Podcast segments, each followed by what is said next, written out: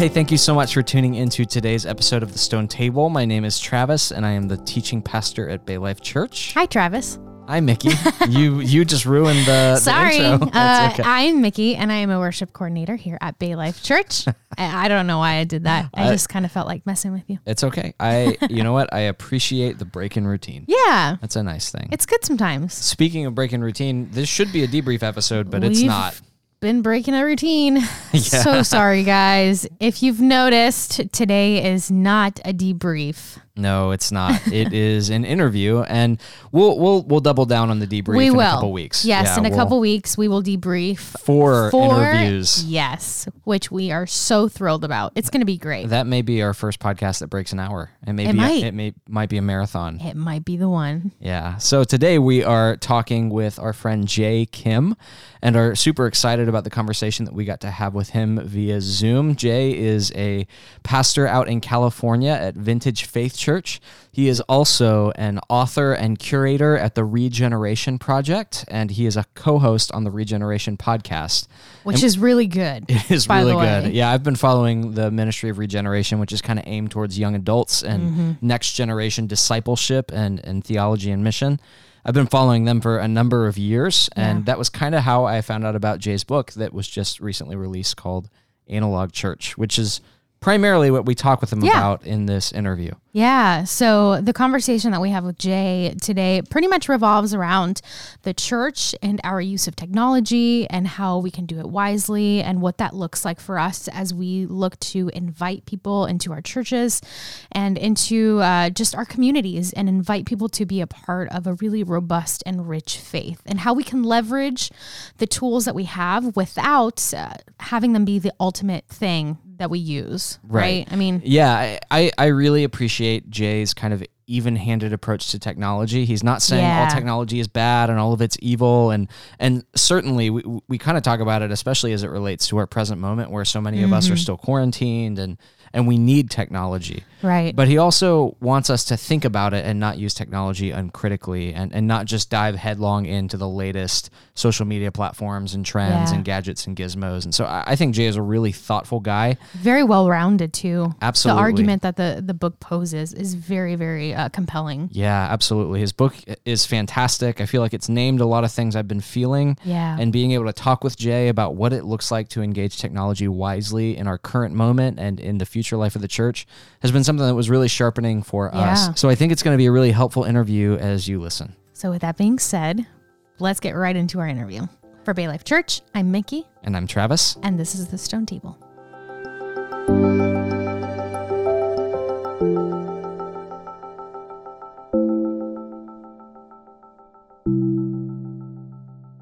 So Jay, this is our official of our this is our first official time meeting you, and Yeah. uh, we're we're so excited to have you on the show today. Thank you for joining us.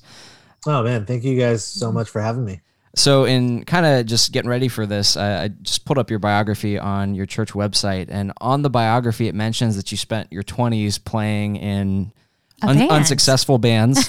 Yes, very, very extremely mediocre local indie band. So uh, that was my 20s too, was playing in Oh, nice. unsuccessful like punk hardcore bands. So I, I need to ask you at least a little bit about that because I feel like we're kindred spirits in that regard. So, so what kind of music were you playing? How how did you kind of get involved in in that whole thing? Yeah, that's a great question. We, uh, I, I don't know, the best way to explain it, I guess, we were like if I don't know if people know these bands, but if like uh, Sigur Rós and Thrice had a baby, That would've sounds been- perfect. Yeah. that would have been us, except like not as good as that sounds. You know what I mean? Like, Yeah. That would have been kind of the intersection where we would have landed. Yeah. So super kind of, we were really into ambient, ethereal, sort of, Mm. you know, Sure. uh, the Sure. Sigur Rós epic, thing. big swell type things. Yeah. yeah. Yeah. But then also um, probably a little bit more aggressive on the Thrice edge of things. Okay. And, uh, yeah, like Manchester Orchestra, bands like that. Is Right. like those are the Mm. bands we were doing. So there you go. Yeah. What Yeah. What about you? What How would you describe your band? Yeah, so I was in like a hardcore punk band that was maybe in the vein of like Turning Point and Strong Arm. So, um, kind of that Yeah. the early like spirit filled stuff, a little bit of focal point influence. Um, so that was that was our thing, and then I was also in an indie band that I would say was basically a combination of like Jimmy Eat World. Jimmy Eat World and like Jealous Sound Worship. I don't know if you've heard that band before. Nice, They're like a man. California band. Um, I love Jimmy World. Yeah, Yeah. yeah, that's cool. The guy, um, a dear friend of mine, Dan Kimball, who I serve alongside, is uh, really good friends with the Jimmy World crew. oh, Oh, really? cool. Okay, Yeah, that's awesome. I know Yeah, Zach so- Zach Lind is. Uh, I think he's Yep. an Episcopalian. Um, yeah. yeah, yeah, yeah. So, yeah, which- Zach is the guy that he's closest with. Yeah, That's So pretty cool. cool. Yeah. Well, that's that's Hey. already man. We're already off to a great start. Um, so. Uh, yeah, man, that's awesome. I, I know it was a super formative time for me, uh, just playing and touring and meeting people in a, in a lot of different backgrounds, just playing Yeah. in punk music. Uh, And I think from kind of reading your your story as it's on your kind of on your church website, it seems like that was a formative time for you, even if it was kind of a challenging season of life for you. hmm Yeah, yeah. My twenties were interesting. I I grew up in the church. Uh, my mother, still to this day, is like one of the most passionate Jesus followers I know. Um, and so I was one of those kids who was at church like three times a week. You know, Mm. when I was a kid, Yeah. just for every youth group thing, and uh-huh. and it was awesome. Like it was this incredibly. Um, it became home in a very unique way. I uh, I had no siblings. Um, my dad was not around, so it was just literally me and my mom. And my mom worked two, three jobs at a time when I was growing up just to make ends meet. So church really became home for me. You know, that became family. Um, but then in my twenties, yeah, I went through what is now sadly a very typical sort of deconstruction phase where Yeah. I read like half a philosophy book and thought I knew everything there was to know and Mhm. Threw everything out, you know, threw my entire the faith of my childhood all out. It's like, man, there's no way. This is all rubbish. And um, but through relationships, some guys who really cared about me and poured into me, um, and never gave up on me. Finally, in my early twenties, uh, like my third year of college, um, started making my way back to Jesus, and I would say probably committed my life to following Jesus faithfully for the first time Hmm. in my early 20s. And uh, music was a big part of that. I played music throughout Mhm. that entire process. And then obviously the music, the content of the songs changed, Sure, you know, yeah. as I made that journey. So, which I'm, I'm sure you can relate to Mhm. in, in some ways. So, yeah, there you go. That's awesome. And I know so many of us have kind of gone through that, especially in our uh, younger years. I know so many of us kind of go through that experience, sadly. But it is so great that you found your way back. And one of the things that I wanted to ask you about is how your journey influences the work that you do now. So you are very mm-hmm. involved in the Regeneration Project. And mm-hmm. I've had the privilege of looking through pretty much your entire website. I actually signed up for your newsletter because This morning, right? yeah today um and i just i love the work that you do there because you you take theology and mission and uh just the church and equip people to lead that eh, who are in the next generation so clearly it's a passion of yours so i wanted to ask a little bit more about how your experiences have shaped the work that you do right now That's a great question. Yeah, thanks for asking that. You're you're exactly right. You're spot on. The um, my journey. I think this is true for most people. Mhm. Uh, my journey absolutely has been formative in terms of shaping my. Probably the best way to describe it would be sort of my missional edge. Mhm. And what I mean by that is, I, um, because of the journey I went on, and because of the journey of so many people uh, that I know, friends um, who who had similar journeys, and and I know you guys can relate as well.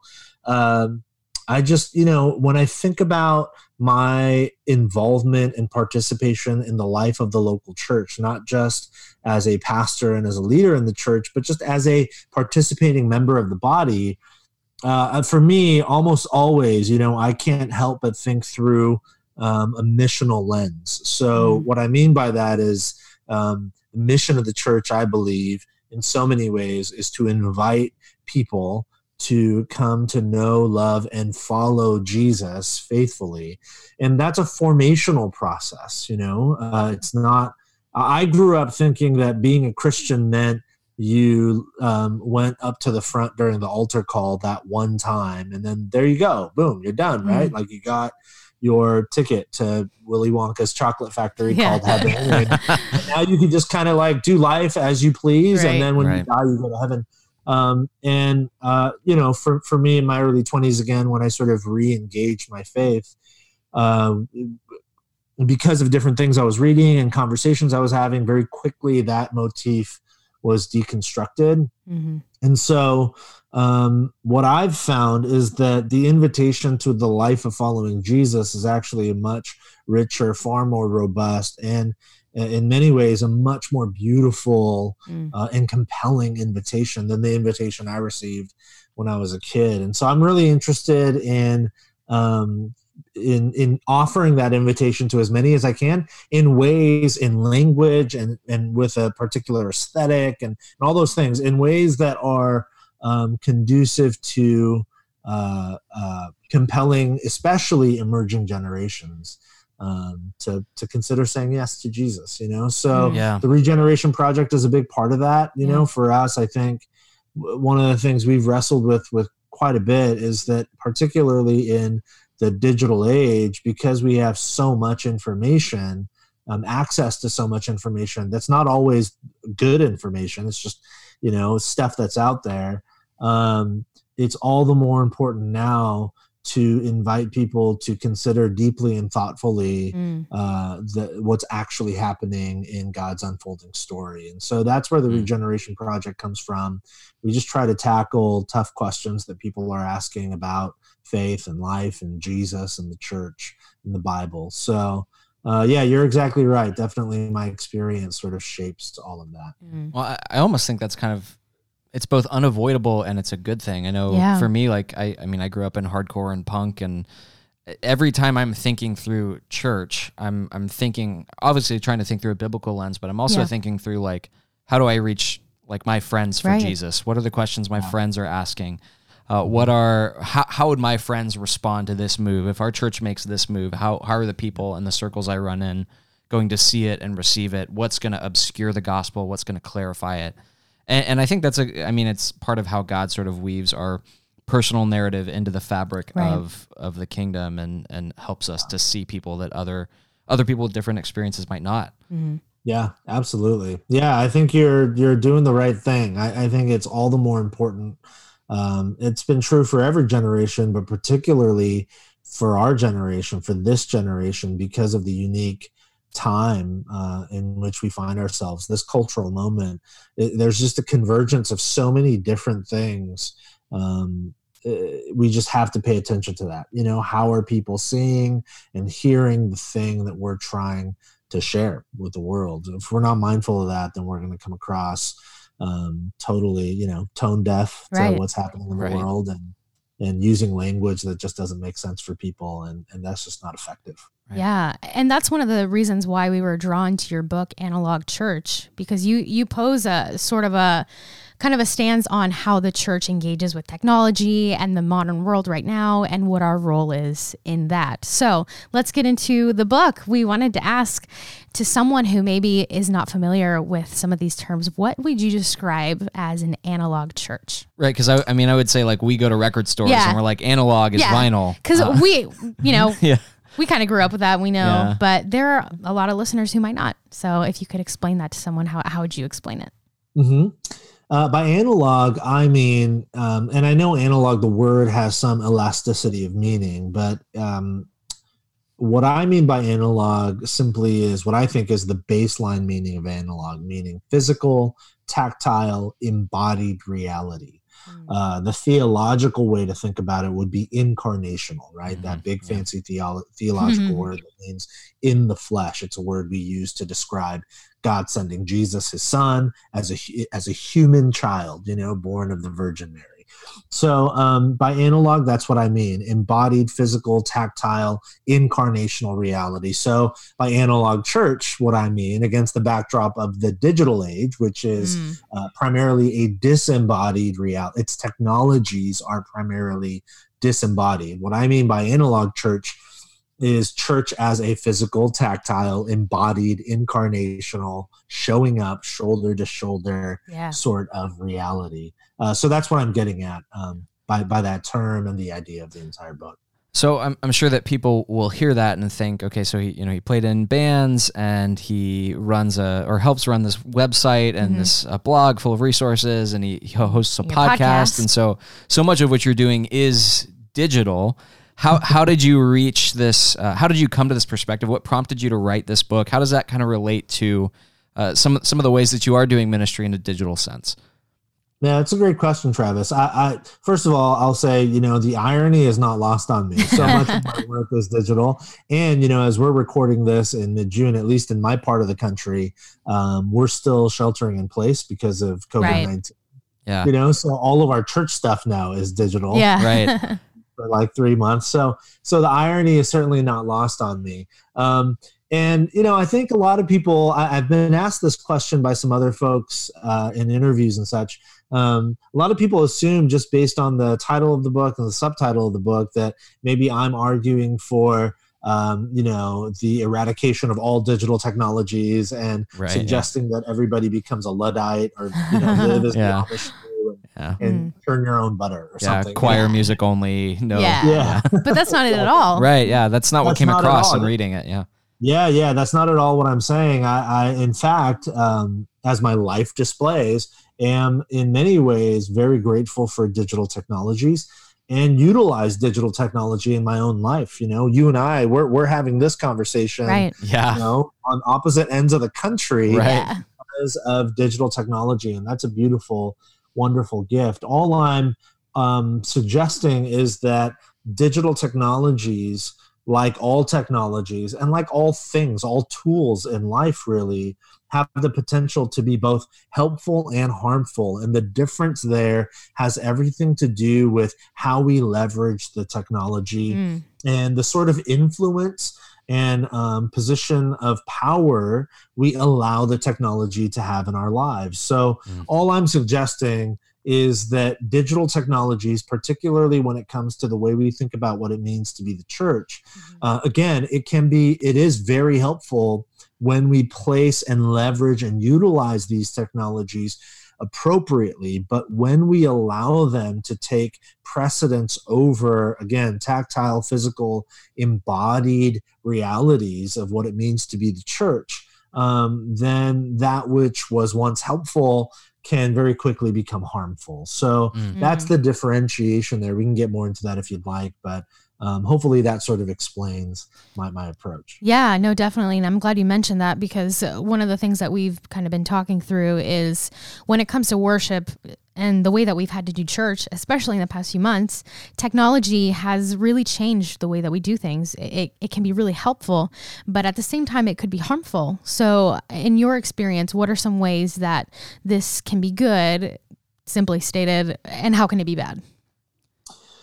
That's a great question. You know, I think the first thing I'll say is I, I don't necessarily think it's it's monolithic. So what I Mhm. mean by that is I don't think that there's just like one specific uh, you know how to manual or a set of rules that every church needs to apply in specific detail when it comes to their leveraging and utilization of digital technology.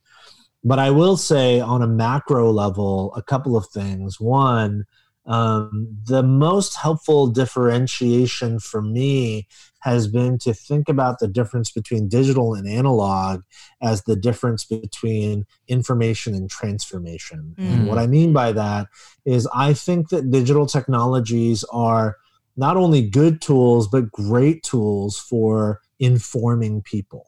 Um, in fact, digital can, in some ways, be more effective when it comes to the exchange of information uh, than even analog realities. Sure. And one of the reasons for that is because of its efficiency, its speed, um, the, the fact that we can be precise in some specific ways uh, digitally that maybe we fail to be in analog. It's a little bit messier when you're in person sometimes. Sure. So one of the things I tell church leaders all the time is, you know, a way to think about it is that when uh, you are thinking of informing your people, getting information to your people, by all means, leverage digital all you want, you know. Mm-hmm. But when it comes to transformation, the stuff of life that really changes us, shapes us, molds us more and more into the image of the risen Christ together, I think that reality can only be fully experienced in analog. It can only be fully experienced um, when we're shoulder to shoulder, in person, embodied. Again, the theological term incarnational. So, getting back to your question, Mickey, about worship specifically, you know, I think right now, in the midst of sheltering in place and yeah. all churches going digital, yeah. we're feeling this uh, on a very visceral level. Um, sure, yeah you know, singing at home as you watch the worship team on your screen, whether it's your television or your computer, it just falls so dramatically short mm-hmm. of being in the room with people. Absolutely. And one of the reasons for that is um, the screen is it's a medium that by its very nature is is purveying content for us to consume mm. uh, rather than inviting us to creatively participate in an action. No matter what you say, the reality is when you watch a thing on a digital screen, no matter how much you try to participate, your participation feels like it's a little bit lacking because mm-hmm. the human exchange isn't quite happening in a real way. I mean, even us right now, we're having this conversation on Zoom and we can see each other, but there's something uh, that is short of like our most human interaction. Like if we were right. having this conversation instead with a cup of coffee at a coffee shop or in your office, there would be a difference in sort of the embodied experience of being in the room together. It would actually right. affect the flow of our conversation even in yeah. some ways you know and, and our our sense of connection and empathy and and belonging with one another that's absolutely true when it comes to the worshiping life of the church you know it, it, there is no replacement no substitute for being in a room and singing together yeah. which we can't do right now you know right, because right. Yeah. coronavirus is in the droplets of our saliva or something whatever it is right so until we figure that out. We can't do it. But it's so important for us, I think, right now to lean into that longing. Yes. You know, when you yeah. miss that experience, to pay attention to how deeply you miss that experience, mm-hmm. so that when that experience is available to us again, we can re engage uh, with a newfound appreciation and a deeper sense of longing and desire for that which we've always needed, you know, which is to be in the room together as much as possible. It, yeah. It's so funny that you you mentioned that because we like I just got out of a pastor and directors meeting where we were kind of talking through okay what have we learned what's been good over the last few months and, and what do we need to approach with some discernment and essentially everything you just said is what we talked about. Um, mm-hmm. Um, there were people in the room who said you know it's it's been great but it I don't feel as compelled to sing when I'm in a in a in my living room by myself yeah. and so yeah. there's something lacking in worship and one of the other things we talked about is that forms are not neutral. The way that you communicate a message has an effect on how you're conformed or deformed from that message. And I mm-hmm. think that's kind of Jamie Smith's big point in You Are What You Love. That's kind of his yeah. big impulse. But screens normally convey information and entertainment. And mm-hmm. whereas an embodied interaction does something different to us. And so it's it, it, it's a fascinating thing to think about. I think your your distinction is so important that if you're trying to inform, screens are great, but if you're mm-hmm. trying to conform transform. and transform, then then the the method itself is working against that goal in a lot of ways. Yeah. That's absolutely right. You know, and um, Jamie Smith, who you mentioned in that book, You Are What You Love, he's got this fantastic line he says all human beings he calls them liturgical animals mm-hmm. and what he means by that is essentially what he what he intends to mean in the book is that we're formed by our liturgies and liturgy is this fancy word that we think of just like high church and people in robes mm-hmm. but we all we're all liturgical it, it, the totally. word literally just means the work of the people yep. and in christian theology it simply means like the work the practices the habits that we participate in which form and shape us and then he says, human beings are all liturgical animals, which, which means we all have practices and habits which are forming us. And then he has this mm-hmm. fantastic line. He says, every human lives leaning forward. Like you are leaning toward a particular end. You have no choice in that matter. The only choice we have is which direction to Mhm. lean in, you know? And you're exactly right, Travis. I, I love the way you said it. Like screens are by their very nature as a medium, they are intended to entertain us, to inform us, to, to um, throw content that we can consume. And you're exactly right. I think that that um, count, that works. Uh, it's counterintuitive to Christian worship, Mm. which is not the consumption of content. It's certainly not entertainment. It's participation in a formational process of becoming like Christ together. One of my greatest hopes is because the reality is, even in analog uh, worship settings, many of us still thought of worship as entertainment. We Mm. still thought of it as content to be consumed. I don't think we thought about it that way intellectually, but Mhm. we postured ourselves in such a way we would show up to church so many of us before all of this we'd physically show up to a church and we just kind of hands in pockets maybe gently swing side to side Mm. consuming the music from the professionals on the stage Mhm. you know mickey i'm sure you experienced this you know Right, leading worship stuff. like you're, you're the frustration of the worship leader seeing people just like no you're not supposed to be watching and listening You're supposed You're to be participating. cre- yeah, participating, Yep. creating together. I'm really hopeful that because of this season, when we get back together, the lid might be blown off of that. Yeah. It, because we've been so long, so far removed from those participatory environments. I hope our people show up and they just like they can't wait to sing Yeah. Yeah. and drown out the band, you know? 'Cause they're Right. so eager Yeah. to, to create it together. So- Yeah, that's been our prayer too. I mean, as so we had been taping our services, and the past couple weeks we had the opportunity to invite some of our members to come and worship with us at a limited oh, capacity. So that was really nice. And then our our first Sunday morning service will be this week because that's Oh, kind of awesome. the what the state has been allowing us to do. So we've been following the guidelines and all that, and so we're mm-hmm. really excited to get the chance, and we're really blessed to get the chance to be able to do this so soon. While there's still people in other parts of the country that aren't able to right now, so our prayer has been. You know, this moment that we've been waiting for, that people would be longing to come together again. And so far, that's, you know, been the reaction that we've Yeah. seen with people who have been able to come in or have expressed that they're looking forward to coming in and, and participating in worship again. So that's been a really big prayer for us is that we wouldn't just be conformed to, well, now we can watch church online. This is great and keep going. Right. Um, but rather that people would be inclined to uh, just that longing of being able to participate as members of the church together.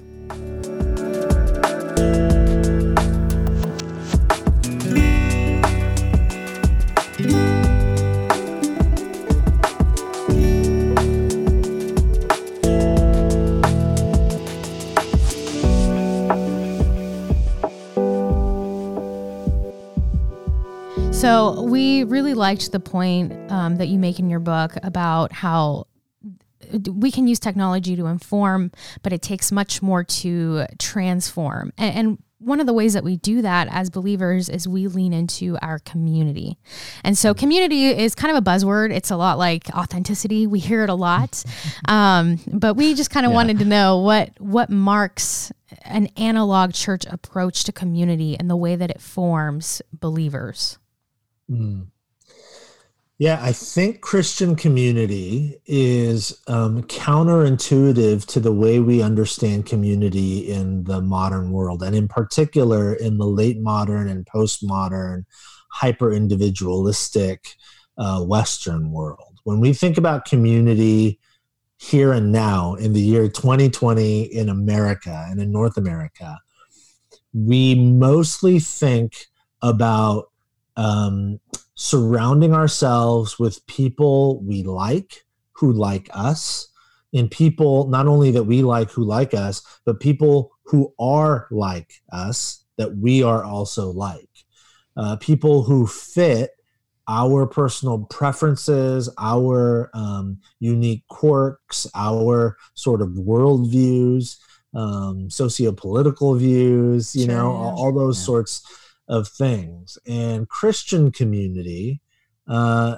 is not just, I don't think it's just like, you know, by chance it happens to be counterintuitive to that, but rather by intention, Christian community is actually counter to that model of community. Christian community is by its nature the coming together of unlikely people mm. people who are not like each other, people who uh, don't have all of the same worldviews, people who don't have all of the same perspectives and quirks and likes and dislikes, you know. And mm. um, people might say, well, like when I read the Bible, it seems like, at least early on, uh, you know, it's like the people of God are all, they all share one sort of ethnic you know, uh, mm-hmm. background, and they're all children of Abraham. So what are you talking about here?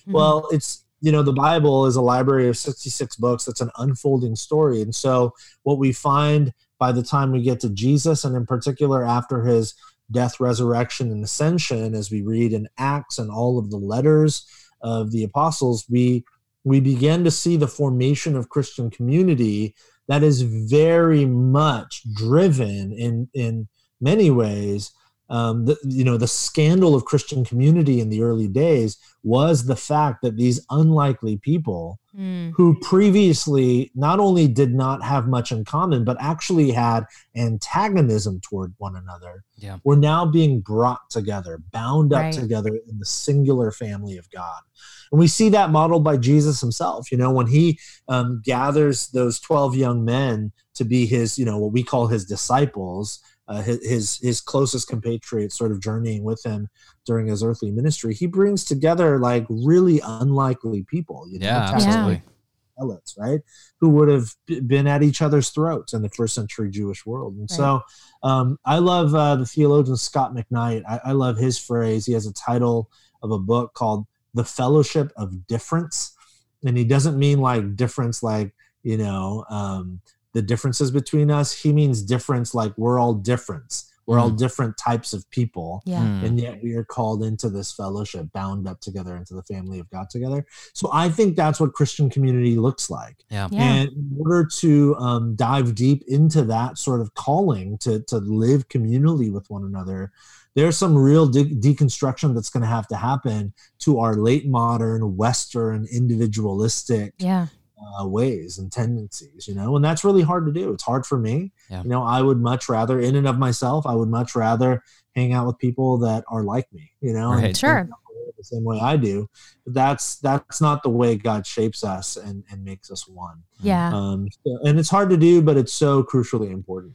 I agree. And and I really love the illustration that you use about your kids in part 2 of Analog Church when you're talking about community. You talk about your son and your daughter and how they are siblings and not by choice. That's just what happened. And I'll quote this part of your book, and and you say they will forever be brother and sister because of this connection between them, which they did not choose. The only choice now they that they have now is how they will navigate the bounded reality of their kinship. So it is with the family of God, the church. We are bound to one another. We did not choose it. We were saved into it, and the only choice we have now is how we will care for and cultivate this kinship. And I think that just sums it up so beautifully and um, accurately because it's through the work of Jesus that we are united into his church.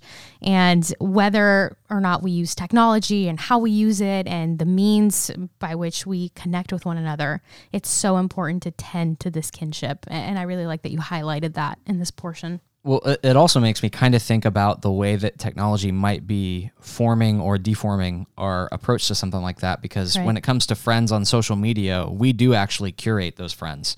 Uh, right. We right. And, we pick we pick and choose who we are going to be choose, friends with. And very often, I like I'm not on social media anymore, but I would see people say, "I believe X, Y, and Z," and if you don't, unfriend me and mm-hmm. and and unhitch yourself from me and unbind yourself from me, which yeah. is I guess fine on Facebook or Instagram, but in the community of the church, that's not how that uh, works. You, you, can't do you it can't. that way. And so yeah. so well, I don't think social media is a bad thing at all. I, th- I think it's an incredible resource if we allow that to form our conception of what community is. Community will always be something we select for ourselves rather than something God has selected for us in who He saved by the Spirit and brought into the church. Mm. Yeah, that's well said. You know, there's a whole, uh, you know, there's a whole movement now of like cancel culture, which I'm sure you guys are mm-hmm. familiar mm-hmm. with. People are just like, it's exactly what you're saying. Somebody says a thing, and and granted, often the thing they said online is like really toxic and ugly. Yeah, yeah. absolutely. So I get it, right? I get it, but I, I'm just to comment on on the culture, the the ideology of cancel culture itself. I mean, it just exposes exactly what you said.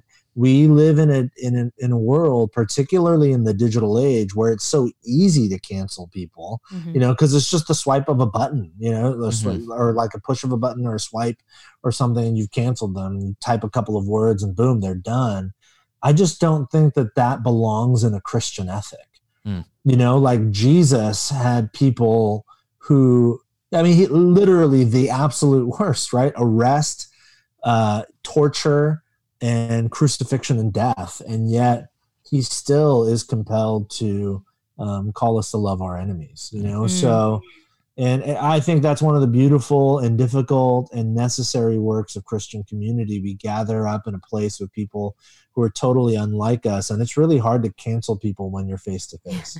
You know, it's Right. easy online, but what are you going to do when you're face to face? I mean, here you are. You're not Mhm. like each other, but here you are. Yeah. You know, I just think that's so crucially important. Absolutely. No, definitely. And, and I know in this age that we're in right now, where we have access to social media and things like that, especially in our context right now in the past few months, we've kind of had to depend on that, especially while, you know, you're in shelter in place and you can't Yeah. physically hang out with people and, and connect that way. The only thing we've been given a choice over is Is who we Zoom call. Exactly. essentially. so, so we wanted to talk to you about social media and ways to connect with people online, especially in the time that we're in right now. Um, do you think that there's a responsible way to use social media, and w- just without making it ultimate, without making it okay? Well, I have this, and now I this don't have is to actually hang out. community. Yeah. Yeah. Yeah, well, I mean, that's a great question. I, you know, I, I, I know we're in a unique time, so we're definitely having to push the bounds, uh, you know, the boundaries of uh, social media and and online technologies for sure.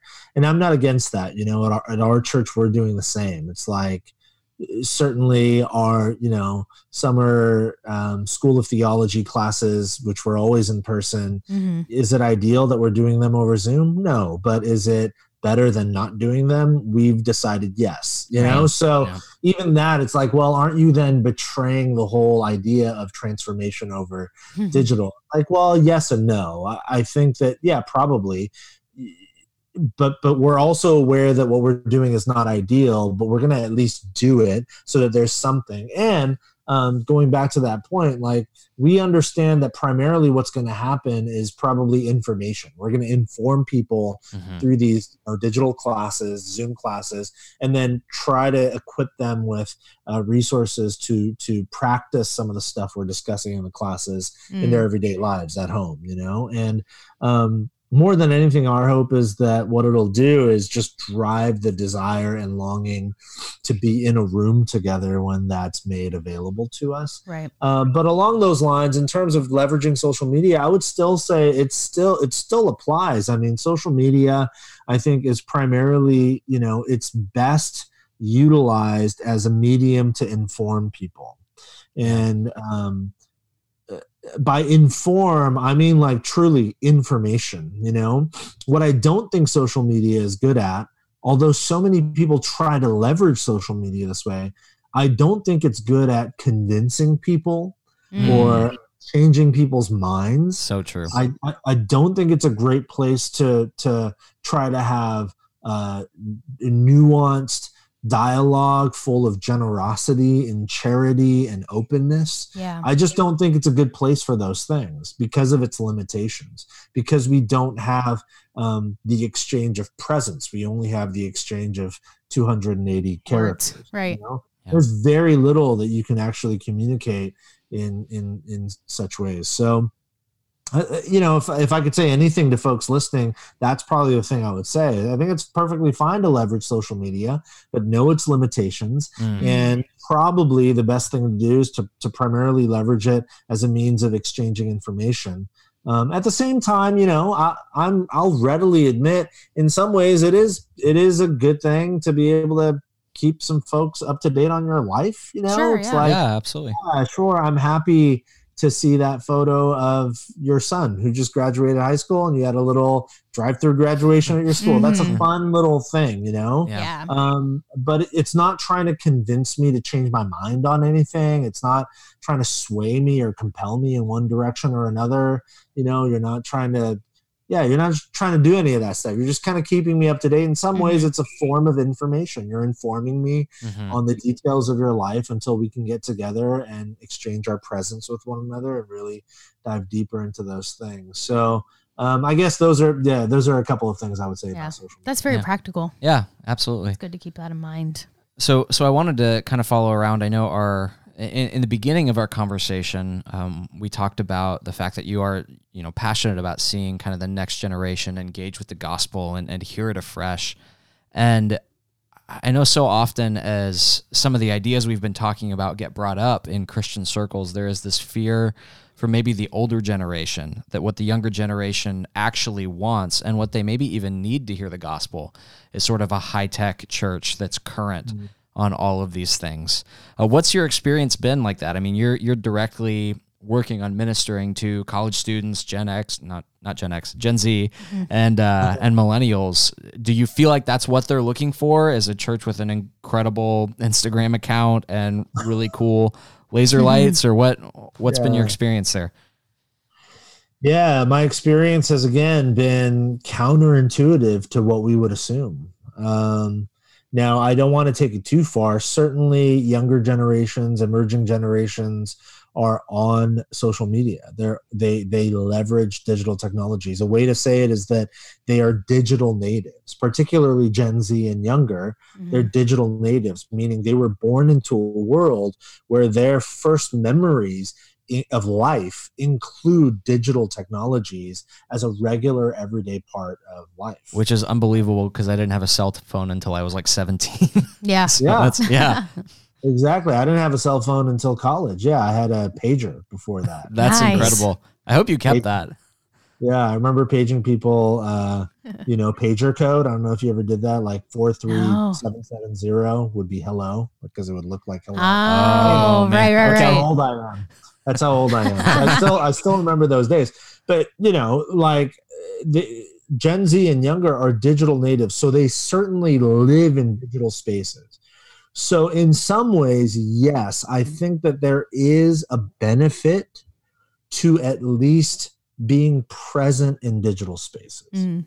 However, I don't think that the benefit of being in, in digital spaces is as great as we think. I, I think that digital spaces, particularly for Gen Z and younger, when it comes to the church, they're good initiating spaces or invitational spaces, which again comes down to information Mhm. right? Like, hey, this is where we gather. This is when we gather. This is what we do or what it looks like when we gather. We would love to have you.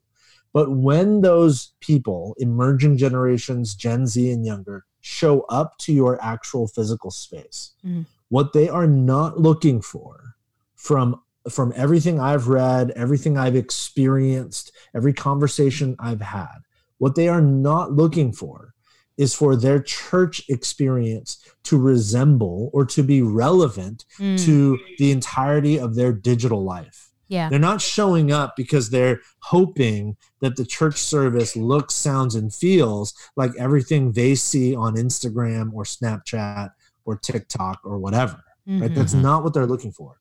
If they take the risk to show up to a gathering of Jesus people in a particular place, whether they know it or not, what they're looking for is something transcendent. In other words, Yes. something that transcends and feels totally counter to and is absolutely other than the everyday constant Mm. barrage of digital content that they see and, and feel and hear and experience all the time. Yes, I love that Um, point that you make. The transcendence. Oh, I loved that because it's so Mhm. true. Mm, It's so yeah. true. And I want to bring up the story of your friend Jake that you talked about the the EDM artist and it's Yep. his experience is exactly what you're saying.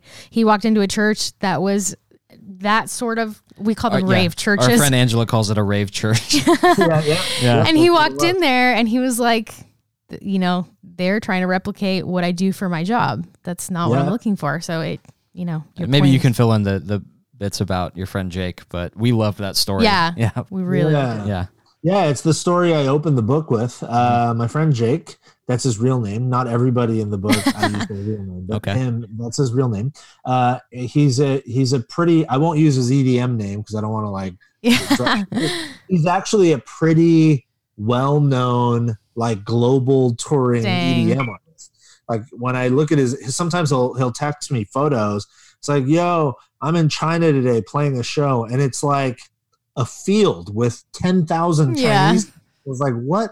Who are you? What is happening? Yeah. this is what he does, right? Just laser lights and big thumping beats and 808s, and all of Yeah. that, right? It's like crazy. Mhm. And he showed up. He's he doesn't follow Jesus anymore.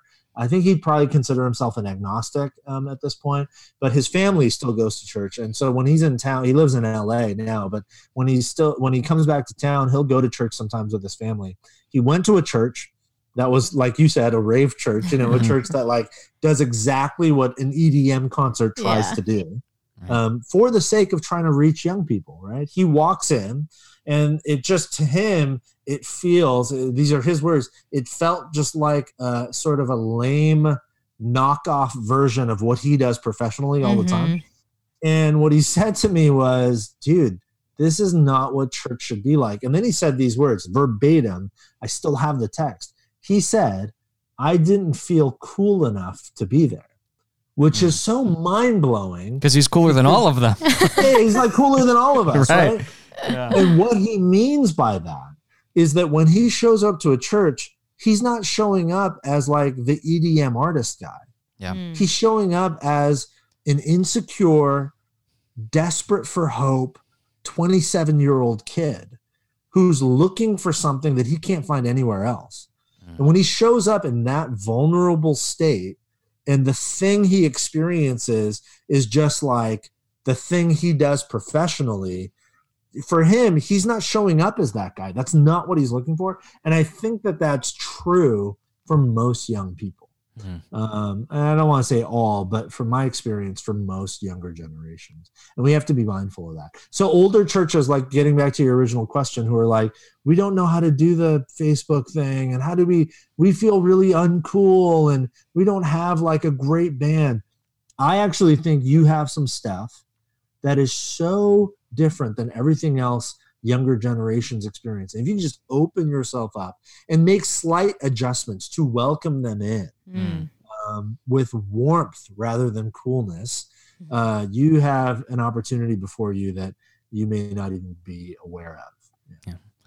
So as as we kind of wrap up this conversation and we kind of are landing on this theme of transcendence, um, I would love it if you could just kind of cast a vision for what what it would look like for the church to recapture transcendence and, and, and to to take some of these practices you've written about in analog church and really apply them and, and recapture that otherworldliness of Christianity. Hmm. Yeah, there's so much there, um, Travis, that we can get into. It's such a great question. I guess one of the things I would say is in the digital age, what almost all of the mediums we use, online technologies and mediums, particularly social media, but just anything on the internet, most of the time, what they're trying to do is to grab our attention. Their goal is to commodify our attention, to keep us um, clicking and scrolling, right? And that's a commodity in the digital age. That's how companies make money. Is if we continue to scroll, continue to swipe, continue to click. And so, because of that, everything is becoming increasingly more and more attention grabbing. And I think for the church to invite people into transcendence is not to vie for their attention, but to actually vie to capture their imagination.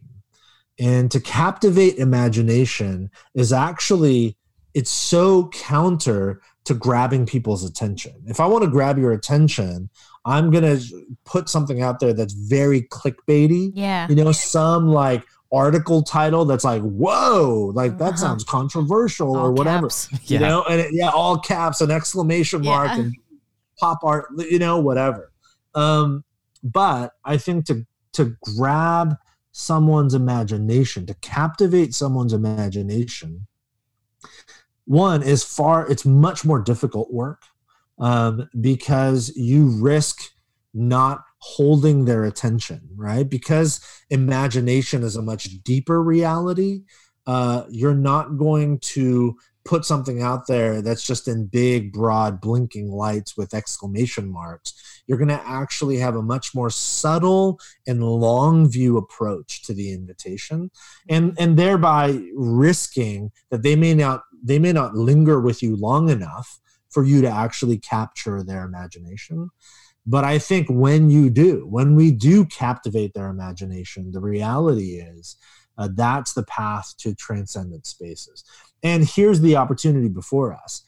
Because everything in our lives is vying for our attention, almost everybody I know at certain moments needs a reprieve. They need a breather from, like right now, you know, there's a lot being written about digital fatigue. Yeah. People are just like so exhausted by mm-hmm. being online all the time and um, that's been true even long before COVID 19. We just didn't name it as yeah. well. Right. Um, and weren't aware of it as much. So, as a church community, if we can just be consistent in terms of offering opportunities to captivate people's imagination, taking the long view, inviting them not to like big, bright, blinking lights, but rather to nuance and beauty and generosity, stuff that takes longer. You can imagine like, instead of binge watching a Netflix show, it's like taking a long, slow, steady stroll through a museum. Mm. You know, um, uh, uh, several months ago before COVID 19, my wife and I were in Chicago for something.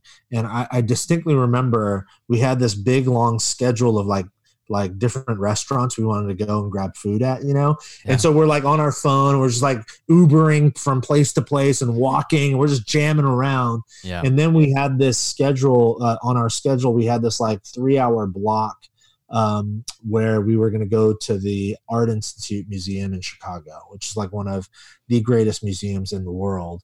And I remember we spent, I think it was two hours at the museum. Those two hours felt shorter than the 45 minutes we spent before that, zooming from place to like jamming from place to mm. place, you know, using Uber and our phone and Google Maps. Mm. Like the slow stroll through this museum, losing ourselves in you know Andy Warhol paintings mm. and mm-hmm. you know, Lichtenstein yeah. and and uh, David Hockney. It's just like just beautiful sort of pace to that experience that was so different than everything else. That's what the church can and must do in the digital age. Invite people to to captivate their imagination via via a slow and steady stroll. It takes longer, but is much more deep.